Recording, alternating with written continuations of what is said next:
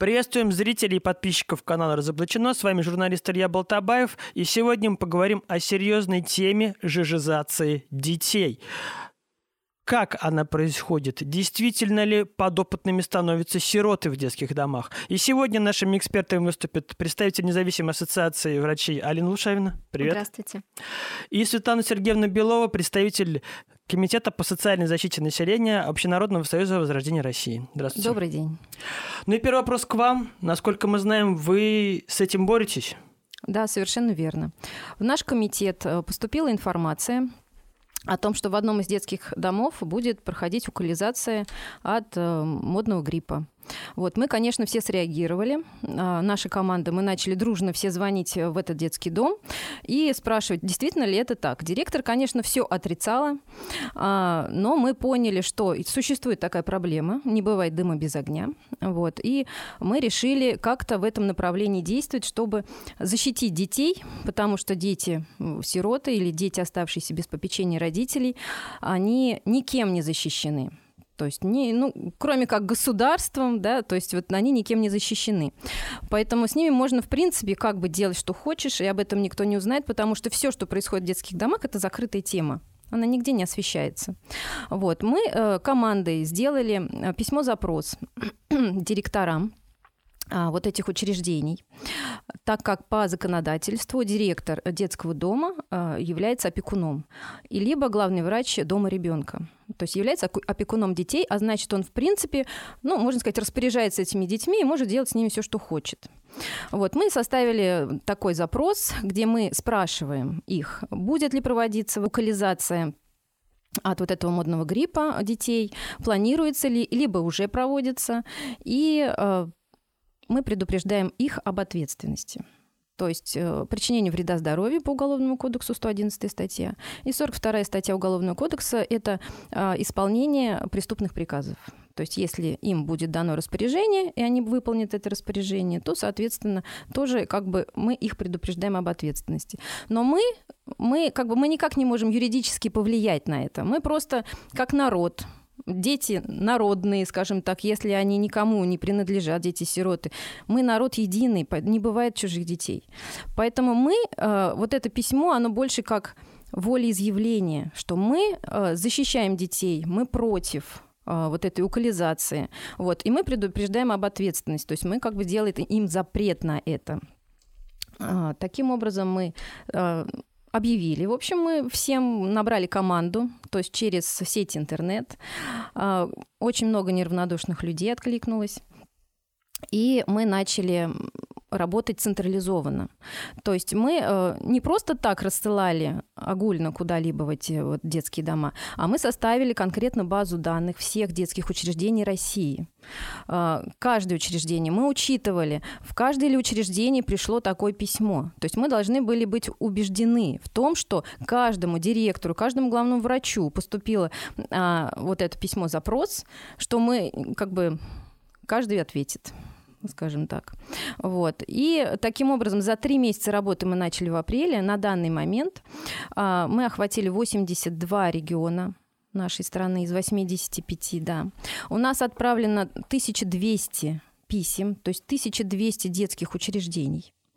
Из них 950 а, заказными письмами отправляли. И все это за счет людей просто неравнодушных людей. Кто-то отправлял по 35 писем, а это все финансы упирается. Но, как говорится, людей равнодушных не бывает, поэтому так, просто благодарность всем людям, потому что, ну, действительно, чужих детей не бывает. Электронными письмами отправляли. То есть, в принципе, мы на данный момент э, практически охватили всю Россию. Что отвечают чиновники, что отвечают директора детских домов? Ну, ответов, кстати, 1200 отправлено, 200 всего лишь нам пришло. Вот. Но две трети, если брать вот статистику, две трети они отвечают, что не планируется, не проводится. То есть стандартный вообще ответ. Но одна треть ответов разные. Например, не внесен в национальный календарь. А мы с вами понимаем, что планируется внесение в национальный календарь. Вот, соответственно, если внесут, то будут их э, колоть. Вот. Причем всех, я думаю, даже те, кто ответил, что не планируется. Кто-то отвечал там, вот я даже распечатал некоторые ответы. В основном они, конечно, идентичные. Ну вот, например, ссылаются вообще, ну, глупо, на мой взгляд, 44-й федеральный закон о банке данных детей, что типа мы вам э, личные данные, персональные данные детей не даем. То есть, причем здесь персональные данные? Причем персональные данные? Мы вам говорим об ответственности. Да, мы вообще не спрашиваем ни про каждого ребенка, ни фамилии, ни имени, что относится к персональным данным. Вот, то есть такие вот. А вы зачитываете, кто такие ответы вам прислал? Ну, действительно. Страна должна знать да, своих чтобы героев. люди знали своих героев, действительно. Ну вот, например, детский дом номер один а, города Сыктывкара. Это вот я сейчас прочитала. Потом вот еще интересный случай. Мы так поняли, что они общаются между собой вообще, видимо, детские дома. Причем, думаю, если в один, пись... ну, в один дом отправили одно письмо, они между собой... То есть они понимают, что мы охватили всю Россию. Вот пришло, например, из двух областей, Брянская и Белгородская. Вот прям даже выделили. Ответ идентичный до запятой до точки. Нет, запятая, никакой официальной информации по данному вопросу не поступало. Вот прям с точками, с запятыми. Ну, как такое может быть, если это совершенно разные области? Это не из одной области, это просто разные области, абсолютно одинаковые ответы. То есть у них там, видимо, уже все расписано, как бы приняты какие-то основные моменты. А вот тоже интересный ответ. Значит, э, вакци... вакцинирование наших воспитанников не проводилось и не планируется. Это пункт первый. Пункт второй. И хочется знать, из каких провокационных источников до вас дошла информация. Гинзбург слил вашу конторку, что он там клинически Ну, кстати, да, вот, Александр, можно сказать о том, что вот эти дети на основе эксперимента с этими детьми делается вывод о том, что начинается испытание модных уколов на детях. Нет, они уже сказали, что они начали испытания, причем с Прям самого, признали, что с самого начала они говорили о том, что у нас будут испытания на детях, и уже какой-то там священнослужитель э, отчитывался, говорил, что да, нам это необходимо, и Гинзбург сам говорил, говорил, что к сентябрю мы выйдем на вот эту вот э, компатизацию наших детей. И вопрос, какая мамашечка, какая мамочка поведет своего ребенка на эти клинические испытания? Ну, единицы кто найдется, единицы. Поэтому они сейчас заманивают и 100 тысяч предлагают, есть такие чаты, и говорят о том, что это абсолютно безопасно. Есть, конечно, те, кто сам ведет, но этого недостаточно, этого количества. Поэтому я, мы думаем, и мы с Светланой Сергеевной абсолютно уверены в том, что это проводится на детях-сиротах. Так есть подтверждение этому. А Сотрудник в одном детском доме сказал, что вот вам присылают отписки, и наш дом в том числе, а детей уже всех. Детей всех уже укололи. Вот так вот. Да, нам приходили такие письма. Мы почему вообще начали заниматься этой проблемой? Потому что э, есть все-таки неравнодушные люди, которые не могут выступить п- публично, как мы. И они просто нам присылают информацию о том, что начались испытания на детях.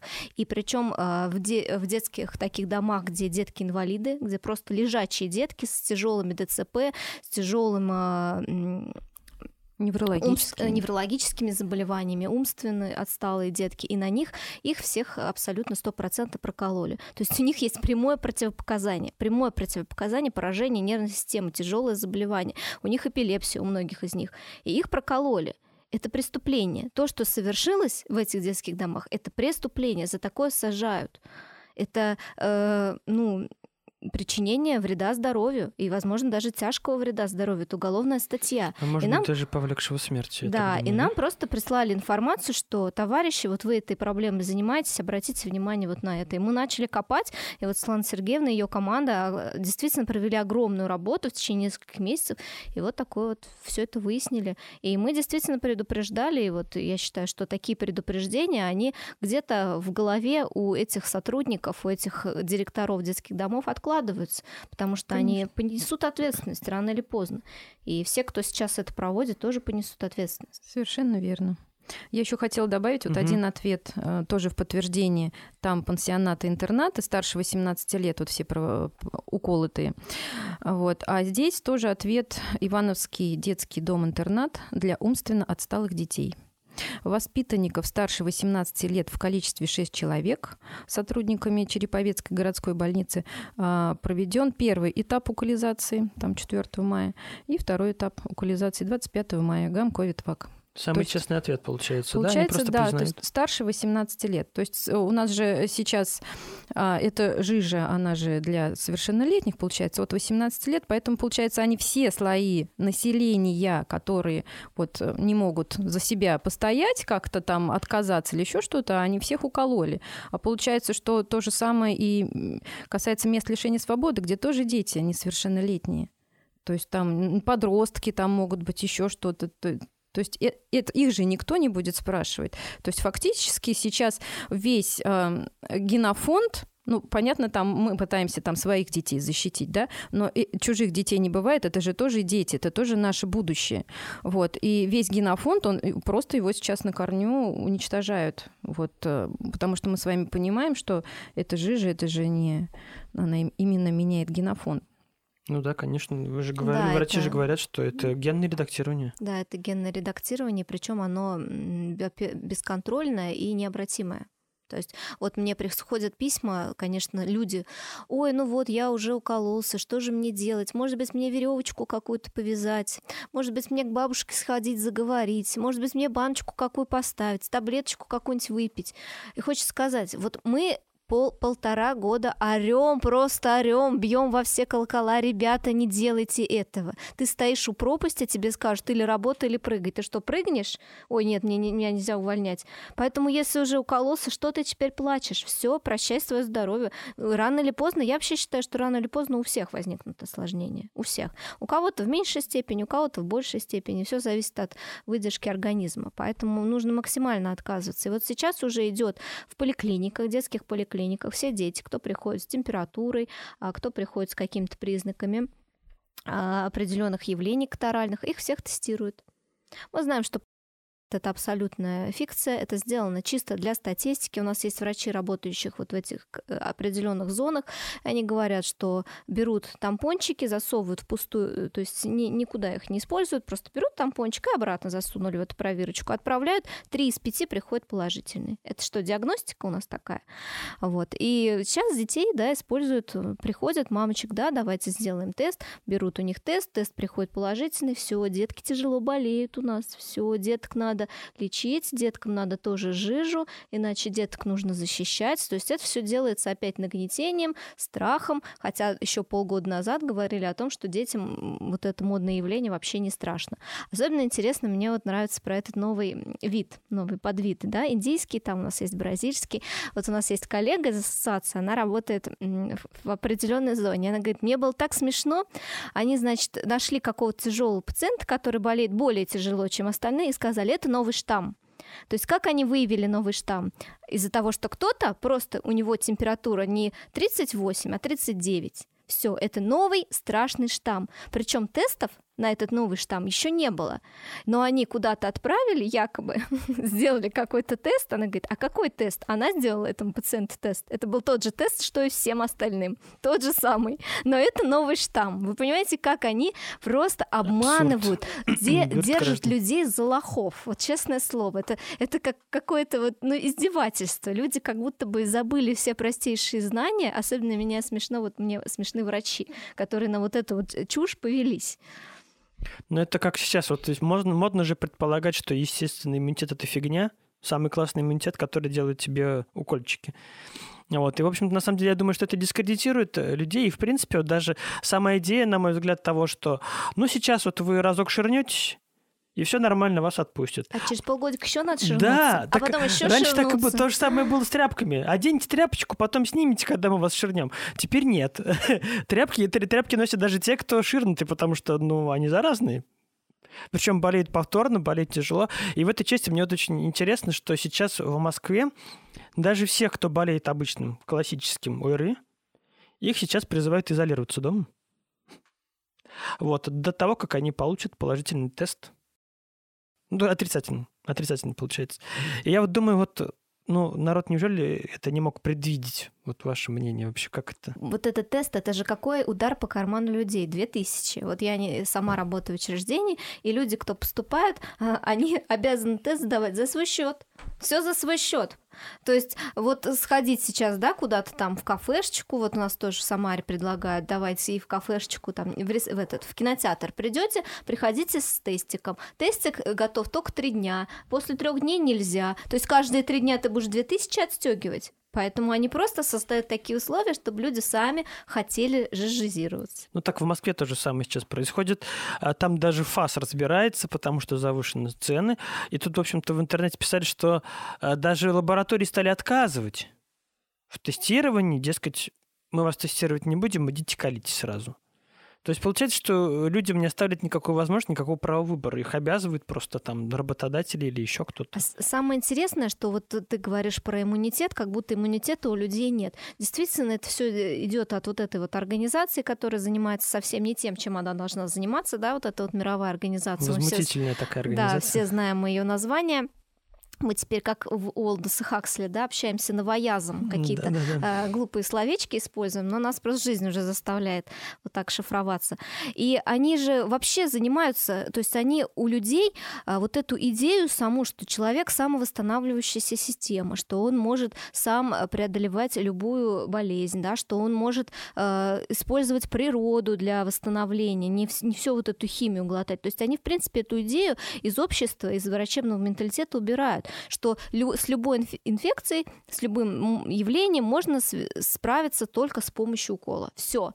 Как будто э, вся вот эта наша история мировая, она забылась. И вот они говорят, вот уколы победили болезнь. Это обман. Это такой большой миф. Я тоже была уверена, что а, уколы победили болезни все мировые, пока я э, около пяти лет назад не начала разбираться. И когда я разобралась в этой теме, у меня ушло около двух лет, э, я просто подробно изучала все исторические факты. Я поняла, что нас обманули. И врачи этого просто не знают. Почему? Потому что в медицинских университетах все, что ты изучаешь, вот уколы, вот они спасли мир, все, вот они полезны, вот вам календарь, используйте. Не разбирается ни состав состава, ни его действия, ни влияния на организм. И вот у людей э, возникает страх перед болезнью, да, страх, но почему-то не возникает страха перед детской онкологией. А детская онкология – это страшные вещи. Мы собираем всем миром вот этим детям, которые глиобластомы. Откуда у них у этих детей онкологические тяжелые раковые заболевания? Да все оттуда же, все от этих же уколов. Они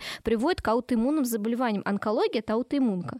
Откуда у детей сахарный диабеты? Откуда у детей э, другие аутоиммунные заболевания. Откуда это все? Даже сейчас детей выписывают с увеличенной печенью из роддома. Раньше такого не было. Почему? Потому что им только родился ребенок, еще к груди матери не приложили, а уже вкололи. И мы знаем, что да, первые две, два укольчика. Уж не будем называть, чтобы не блокировали. Угу. Но, понимаете, то есть у людей вот эти два пазла не складываются. И когда ты всю эту информацию начинаешь поднимать, ты понимаешь, что людей просто обманули. Мы почему-то боимся не инфе- инфекций, но не боимся всего остального, от чего люди намного тяжелее заболевают и умирают. И вот этот миф, будто бы укольчики э, вылечили там всех. Это неправда. Если мы сравним два графика даже по тому заболеванию, когда у деток ножки отказывают, возьмем э, Америку и возьмем э, Великобританию, в Америке были укольчики, в Великобритании не были. График Великобритании снижения этого болезни намного быстрее шел, чем в Америке. То есть там, наоборот, шел рост. И в Индии мы наблюдаем такую же картину. Как только начали укольчики делать, только рост пошел. То есть они не убирают, а наоборот провоцируют. Поэтому природный иммунитет без уколов, он справляется намного лучше такая вот у нас ситуация. Если мы возвращаемся к проблеме детей, я так понимаю, здесь не только проблема локализации существует, в принципе, продажи детей. Вот сейчас очень много говорят о том, что вообще их на органы вывозят за границу. Что-то да. есть какая-то информация по ну этому вот поводу? Интересное наблюдение, когда мы готовили базу данных по России, очень много людей по разным областям говорили о том, что детские дома закрываются. То есть, причем закрываются в огромных масштабах. Даже еще э, статья была в 2013 году со статистикой, где, например, в этом регионе там было 30 домов, осталось 3 там было 20 домов, там осталось 4, там 5. Ну вот, то есть это в 10 раз сокращается количество. Куда, куда деваются дети? Вопрос, да. И мы тоже вот это увидели, что детских домов нету. То есть мы ищем в интернете, по э, сайтам, по всяким поисковикам. То есть вроде бы они есть, а начинаем копать уже через сайт налоговой, чтобы нам подтвердить, а действительно ли есть это. Нету. Или там звоним туда, а у нас нету. Даже вот у нас по Самаре мы ходили с таким запросом э, в один из детских домов, Везде есть. Мы пришли, они говорят, а здесь уже давно нету детского дома. Их а, объединили. То есть было там два детских дома, их объединили. То есть идет постоянная реорганизация, и это идет по всем областям России, везде. Что это, что они делают? Для чего они это делают? Куда одеваются дети? Куда а, деваются дети? а еще такое наблюдение, что есть такие области, а, в которых очень много домов. То есть в основном, ну, есть там, вот у нас э, в Самаре, по-моему, 8 ну, если брать вот там Самару. В области там побольше, конечно. Вот.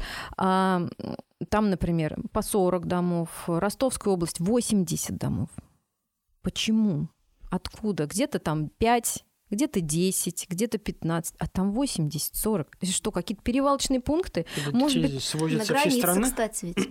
Да. Свозит, может быть, да, реально вот туда детей, а потом уже их на продажу, опять же, различным мужчинам, которые любят э, детей. И, и друг друга. Да.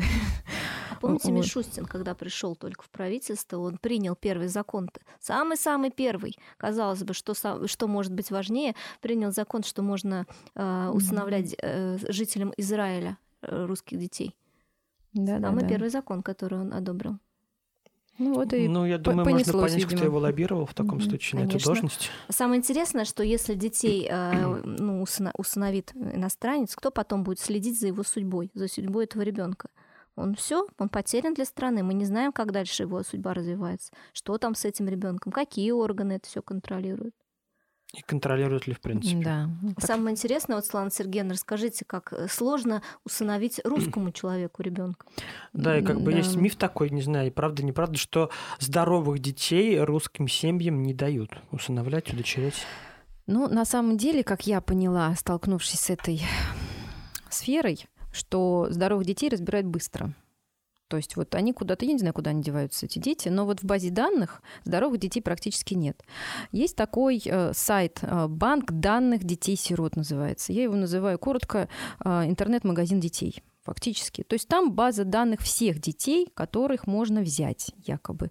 То есть заход... вот лю- любой из вас может пойти посмотреть и, значит, на- набрать цвет глаз, какой я хочу, какой возраст хочу, там ну, какие-то такие минимальные характеристики ребенка, там область, там ну, в каком регионе вы, и вам высвечиваются все детки вот так вот по списочку. Вот, и вы уже дальше выбираете из этих. Но опять же, а, вы можете это все посмотреть, но чтобы, например, вас допустили до этого ребенка. Кстати, сейчас нет такого, как раньше. А, Пришел в детский дом, посмотрел на них, там как бы познакомился, там издалека или как-то еще вот с детками. Сейчас нет такого. Сейчас, э, чтобы э, тебя допустили до ребенка, нужно пройти полностью, значит, там школа приемных родителей, все документы. Ну, это где-то занимает 2-3 месяца. То есть весь э, сбор пакет документов. Потом, значит, тебя заносят э, в какой-то там реестр родителей, э, то есть ты уже имеешь допуск к этим детям. И потом ты уже смотришь в этом интернет-магазине, ребеночка себе выбираешь, звонишь, есть специальные региональные операторы. Кстати, вот этот детский дом самарский, который закрылся, там находится просто региональный оператор. То есть это сидят тетеньки, не знаю, как в МТС, Мегафоне там, наверное. Вот. И просто по банку данных отвечают, что с этим ребеночком там. Я вот, вот этого ребеночка хочу. Там э, им говорят, вот такая-то, такая-то у него, значит, такой-то статус, то есть на усыновление, там, на опеку, там, э, можно ли его посмотреть, там, и, и так далее. То есть э, с- сидят просто сотрудники, которые вот отвечают на эти вопросы. Э, Ты звонишь, еще не факт, что ребеночек свободный. То есть вот на что жалуются в основном родители, которые хотят взять детей. Нету свободных детей. Они все в базе данных есть, но их взять нельзя посмотреть. У одного, значит, там, например, ма- мать еще сидит, э, вроде бы хочет выйти, взять его. У другого там бабушка вроде бы хочет. У третьего там еще что-то там. То есть все временно. То есть говорят, что временно. Вот. И получается, что дети есть, а взять их нет возможности. Тоже парадокс интересный. И некоторые люди по три года ждут. То есть, например, вот нашел человек своего ребенка, вот его хочу. И вот она говорит, вот я сижу три года, а у него все мать не выйдет там никак там, например. То есть одни и те же байки там про, про этого ребенка. То есть а, они не отдают из системы детей. Вот. Ну, например, если ты нашел ребеночка, который тебе нравится, и он свободный, его можно посмотреть, а, тебе дается направление, и ты с этим, с этим направлением едешь в этот детский дом. И тебе выводят одного этого ребеночка, ты с ним знакомишься, и тебе дается по закону 10 дней на твое решение. Всего лишь 10 дней. То есть ты за 10 дней должен решить, усыновляешь ты или там под опеку берешь ли ты этого ребенка или нет. А, то есть вы даже с ним ничего не можете делать, просто познакомились и разошлись. Вот, вот, вот вывели его вот в зал, и все. Да, вот сколько там, часок с ним пообщался, и все. Ну, можно приходить все 10 дней. А, можно. Если этот ребеночек в твоем городе. А если он в другом городе, то ты уже не придешь все 10 дней. Если только ну, ехать туда, например, там жить. Опять все зависит от обстоятельств. Да, в течение 10 дней там можно с ним общаться. Вот. Но у всех разные возможности. И э, есть различные документальные фильмы о том, что э, система не отдает детей как э, мы понимаем, и люди об этом же говорят, э, детский дом, он э, спонсируется. То есть выделяются из бюджета деньги. В среднем 80 тысяч на одного ребенка в месяц. Ничего себе. Я хочу сказать по Самаре, а, если приемный родитель берет ребенка, это выплата 10 тысяч на ребенка. То есть детский дом 80 тысяч, а родителю 10 тысяч если под опеку ты берешь, не усыновляешь. В чем разница, непонятно. Поэтому э, вроде бы как говорят, что это невыгодно. Э, то есть, опять же, директора бывают разные. Бывают нормальные, но их, мне кажется, осталось очень немного. А так, в основном, это финансирование детского дома не хотят. Либо, опять же, продажа, то есть они держат деток, они их там куда-то, видимо, может быть, тех же самых здоровеньких за дополнительную плату кому-то там отдают, то есть они их придерживают. То есть обычный человек здорового ребенка взять не может. Это в основном третья или четвертая категория здоровья, группа здоровья. Вот. Вторая, ну, может быть вторая, но это редкий случай. Первых так вообще нету в базе данных. Вот. А вы знаете, есть такое мнение, вот мы когда с Лан Сергеем как раз на эту тему разговаривали, эфир, мне потом многие люди писали, что, возможно, вот этот вот фильтр сделан для того, чтобы не травмировать ребенка. Типа того, что вдруг там он травмируется. Слабо верится, Но такое ощущение, что мое просто... мнение, что этот фильтр сделан, чтобы родителю отбить желание взять этого ребенка. Вот и все. Пока ты документы соберешь, потом ты будешь еще да. сомневаться, потому что в советское время такого не было. А еще есть школа приемных родителей. Вот тоже разговаривала с одной женщиной, а, причем в Санкт-Петербурге очень известная какая-то там школа, она вообще напрочь отбивает желание взять детей. То есть там, во-первых, прежде чем тебя допустят до обычной школы приемных родителей, которая длится два месяца, там идет подготовительные психологические какие-то занятия, там чуть ли не год, там или еще что-то. И еще не факт, что они тебя допустят. Они говорят, ты не прошел тест там или еще что-то, и ты не допускаешься до школы. Вам еще рано. Вот так вот.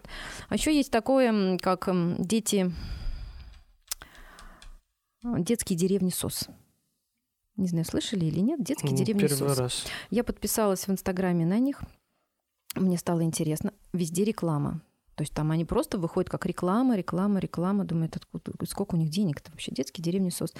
Вот. А, это такая организация, которая, оказывается, международная.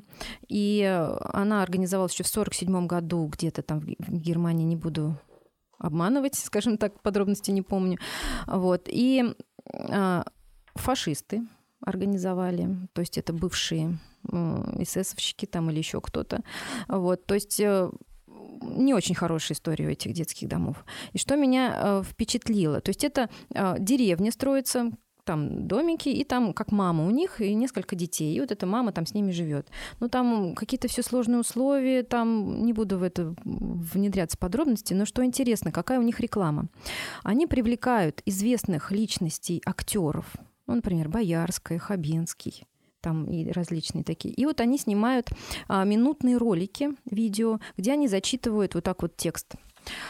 Например, а, «Окно» называется. И, значит, э, читает она. Вот мальчик, значит, ему там пять лет, например, вот он подошел к окошку, окно открыто, там ветерок дует, как замечательно, вот он встал на это окошко, значит, смотрит внизу мама, все прекрасно. Защитим детей. Логика. То есть у них все видео на то, что ребенок может выпасть из окна, угу. давайте мы его заберем из семьи и защитим детей от беспредела. И так разные. А, Ребенку не, не подарили то, что он хотел на день рождения. Ай-яй-яй, защитим детей. И вот так вот я посмотрела, это известные личности. Это То есть просто это- про- пропаганда не- разрушения семьи, пропага- целостности да. и всех вот этих вот нормальных атрибутов семейной Я, жизни. у у меня аж мурашки идут, понимаете? Вот реально, я когда посмотрела их, думаю, это что вообще? У них вообще, они сами-то вообще понимают?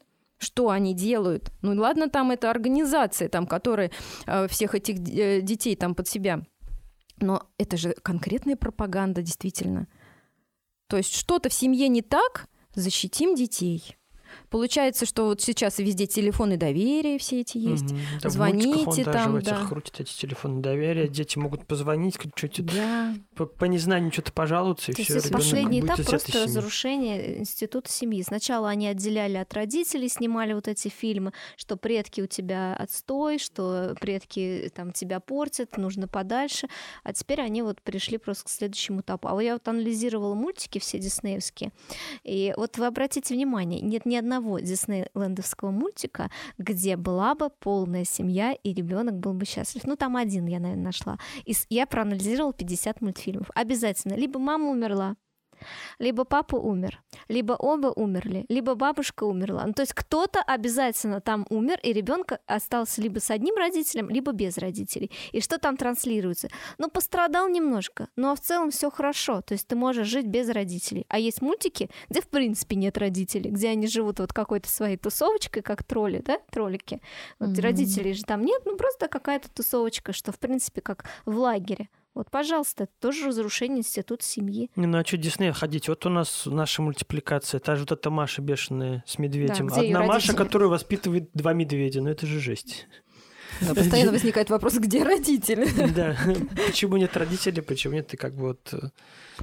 Ну, то есть, как бы детей, получается, приучают к тому, что нет родителей, Да. но это нормально. И сейчас вот эта же женизация, да, уже в Европе, уже в, в, э, в Канаде э, детям говорят, что родители не должны вмешиваться в ваше здоровье. Приходите сами, принимайте решения без родителей. И мне написала одна из моих подписчиц, мы давно с ней общаемся. Она, у нее есть знакомые в серьезных структурах, и один из ее знакомых а, связи там с правительством имеет. И он рассказывает, что уже закон о принудительной жижизации, начиная с детей, лежит в столе у Мишустина. Этот закон уже написан. Он пришел из Америки, как и все остальные законы. Он уже написан. И все, что сейчас происходит, просто уговаривание. То есть нужно добиться в народе, в населении стадии принятия, когда народ будет готов этот закон съесть, принять и не выйдет на улицу, чтобы бастовать. И поэтому они в сентябре выходят на детей и будут потом, э, нам кажется, все это н- безумным, что этого не будет, это все прописано, и они будут потом принимать в школы и э, в институты, как уже сейчас идет, только с Институт уже, да. Все. И это убийство действительно генофонда, это все. И поэтому те, кто сейчас не хочет бороться, а нам приходят сотни писем, сотни писем, и они вот, знаете, люди, конечно, все равно начинают перекладывать ответственность на кого-то. Есть ассоциация врачей, вы меня спасайте.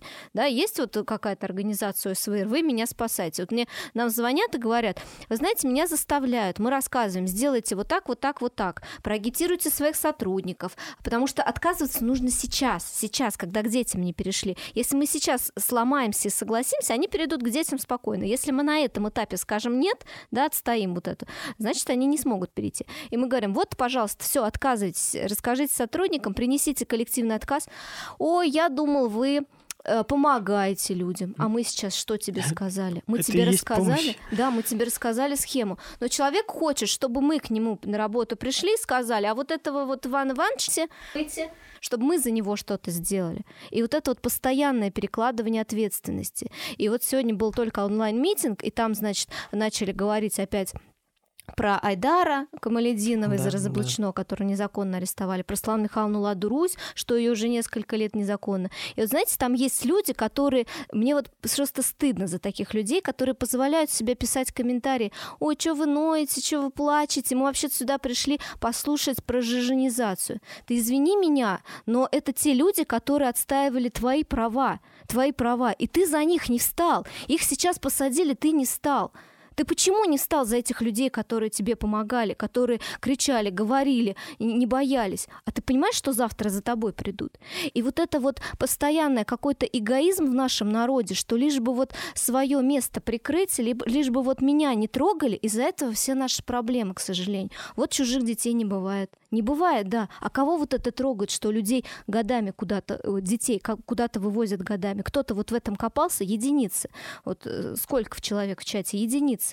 И понимаете, вот это вот равнодушие какое-то, равнодушие, когда бьют своих же, равнодушие, когда гонят таких честных, порядочных людей, как Айдара, как Слава Михайловну, да, какой СВР сейчас, ОСВР в теневом бане. Сейчас начали про ассоциацию говорить, что мы там недоврачи. А мне люди пишут, там, тебя там спонсируют. Да кто меня спонсирует? И понимаете, вот это вот равнодушие, оно нас приводит к проблемам. И я все-таки призываю всех зрителей перестать быть равнодушными и включаться, включаться в борьбу, потому что мы выстоим только если вот каждый включится.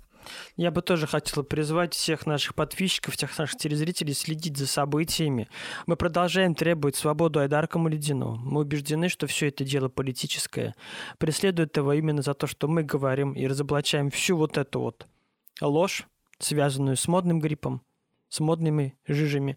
Вот. И, конечно, то, что мы говорим о преследованиях политических лидеров, народных лидеров, таких как Светлана Ладарусь, и других активистов, которые вставали на защиту прав народа. Ну, а помощь политзаключенным, помощь каналу, она может выглядеть совершенно разным способом.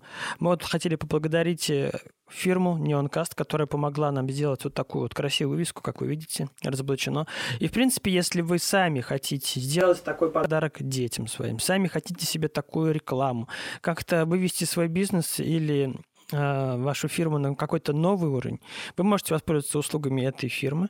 Вот, и, в общем-то, получить скидку на их услуги по промокоду разоблачено. Мы поддерживаем их, они поддерживают нас, ну и мы надеемся, что вам это тоже пригодится.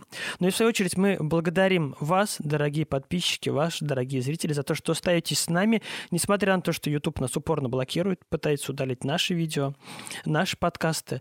Благодарим тебя, Алин, что приходишь, помогаешь, говоришь людям, как оно все есть на самом деле. Стан Сергеевна, вам спасибо, потому что проблема детей, это действительно чужих детей не бывает, и мы призываем наших подписчиков поддерживать. Также вот сообщать о случаях принуждения, о случаях проблем детей, о случаях ювенальных каких-то аспектов, потому что сейчас эта тема, очевидно, будет набирать новые обороты, потому что известно, что к сентябрю нам готовят и жижу для детей, нам готовят ЦОС, нам готовят какой-то совершенно безумный новый детский мир, на мой взгляд. Давайте держаться вместе, давайте поддерживать друг друга. До связи. До свидания. До свидания.